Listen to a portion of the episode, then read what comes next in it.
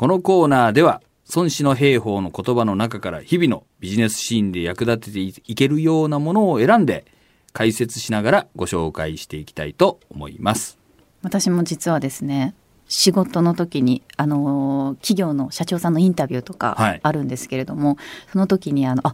孫子も同じようなことを言ってましたね みたいな感じで ちょっとずつ使うようにしてます。はい、あ分かってるねみたいな感じされる そうです。わかりますみたいな感じになることが多いので大変重宝しております。はいということで今日も、えー孫子の言葉聞かせていただきたいんですが、はい。えー少しずつ日常を取り戻しつつはありますけれども、うん今後も急に何が起こるかわからないという先行きへの不安っていうのがやっぱりね、うんまあこうなんですか日本全体を覆ってるような気がするんですよね、そういった時に思い出したい孫子の言葉っていうのはどういったことになるんでしょうか？はい。孫子にですね、えーこういう言葉がございます。傭兵の方は、その来たらざるを頼むことなく、我がもって待つことあるを頼むなり。うん結構今日はシンプル短いですけどこう、うん頼むっていう字が立身弁に寺ですよねそうですね。まあ、それは頼みにするっていうことなんだけど、ああなるほど、はい。まあ、これは敵がですね、攻めてこないことですね。頼みにするんじゃなくて、うん敵がいつ来てもいいように、こちら側にですね、備えがあることを頼みとせよと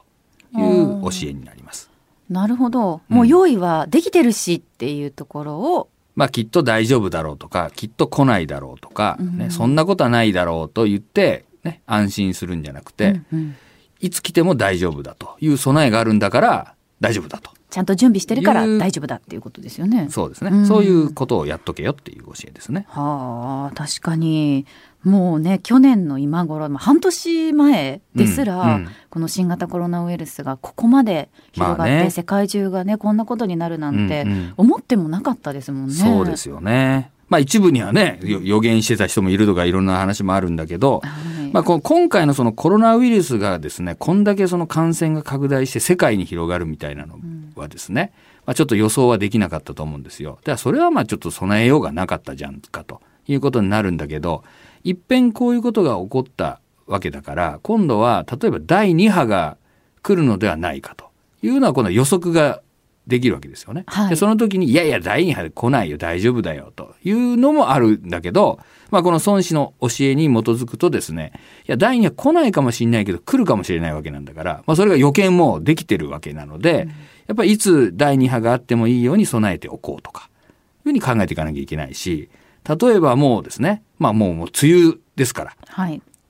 あのー去年もですね、千葉あたりでは非常に台風のね、被害とかも出たりしたんだけど、もう今もうコロナ騒動でみんな忘れてるかもしれないけど、ここのとこ毎年のように日本中でですね、大雨のね、被害があって、去年ももう関東あたりではダムがね、あの決壊したとか、川があれでとかこう、ありましたよね。よね。まあ、そういうことをですね、あの、ありますよ。で、今年をどどうかなってた時、やっぱりいつ来てもいいように、まあ、それも備えておかなきゃいけないとかね。まあ、そういうことをやっぱりやっていかないとまずいんじゃないですかね。うんではあのビジネスにおいて万が一に備えるというのは具体的にはどういうことなんでしょうか？まあ、例えば、あの、この今、コロナでテレワークしようとかね、えーいろいろ言ってるじゃないですか。だけど、コロナがなくても、そもそもテレワークしようっていう話があって、それは何か、まあ、オリンピックが一つあったんだけど、ね。あの、BCP って言ってね、あの、事業継続計画を立てましょうといったときに、例えばその地震とか、あの大雨とかあったような時にですね、えーどうするかと。いう考えると、やはり在宅でも仕事ができるようにしておくっていうのは、そもそも備えておかなければいけなかったわけですよね。はいでそう考えると、あの、今回そのコロナが来てですね、一気にテレワークって時に対応できたのはどこだったかというと、そもそも BCP で、その大雨とか地震があった時に、そのテレワークできるような体制を作っていたうん会社は、コロナは予想はしてなかったんだけど、対応できたわけですよね。ええまあ、みたいなあのもので、やはりですね、そういうものに対するその備えっていうのをあのやっていく必要があるしね。で、これはかなり起こりそうじゃない？あの、毎年のように起こってるし。はいで、今あの、えー電車がですね、あの、計画運休っていうのをやり出したんで、あの、やっぱりこう、こ今年はやっぱりテレワークせざるを得ないと思うんですよね。まあうんコロナの問題もあるんだけど、例えば明日、えー JR 止まりますという話になった時に、社員に出てこいって言えねえだろっていうね。確かに。問題があるんですよ。で、従来は、あの、動くか動かないか当日まで分かりませんとか、場合によっては止まるかもみたいなことを言ってたから、社員さんの側がですね、早、早く起きて、えー、出てくれたとか。全泊したとかそうね、場合によっちゃ、その一駅二駅歩いてででも来ましたよみたいな、社員さんがいてくれたからなんとかなったんだけど、でも明日も、J、JR 止まりますみたいな、私鉄も止まりますみたいな言われたら、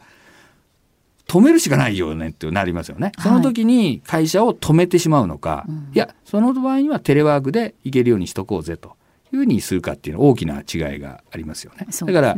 コロナがあろうがなかろうが、第2波が来ようが、第3波が来ようが、熊井がですね、やはりそういうものは備えとしてやっておくと。いうのがですねこの孫子の教えをこう実行するっていうことになるんだろうと思いますね。うんやっぱりそのリーダーとしては、うん、最悪の場合だったりとか、うん、あの何ですかね悪いこともどんどんどんどん想定していく力が必要っていうことなんですか、ね、それはそうですよね。はい。やっぱりこうリスクをねに備えてどうするかっていうことをやっぱ考えとかなきゃいけないだろうと思いますよね。まさかの時の心構えをいつも持っておくということですよね。はい、あの短い言葉なので今日の孫子もう一度ご紹介しておきます。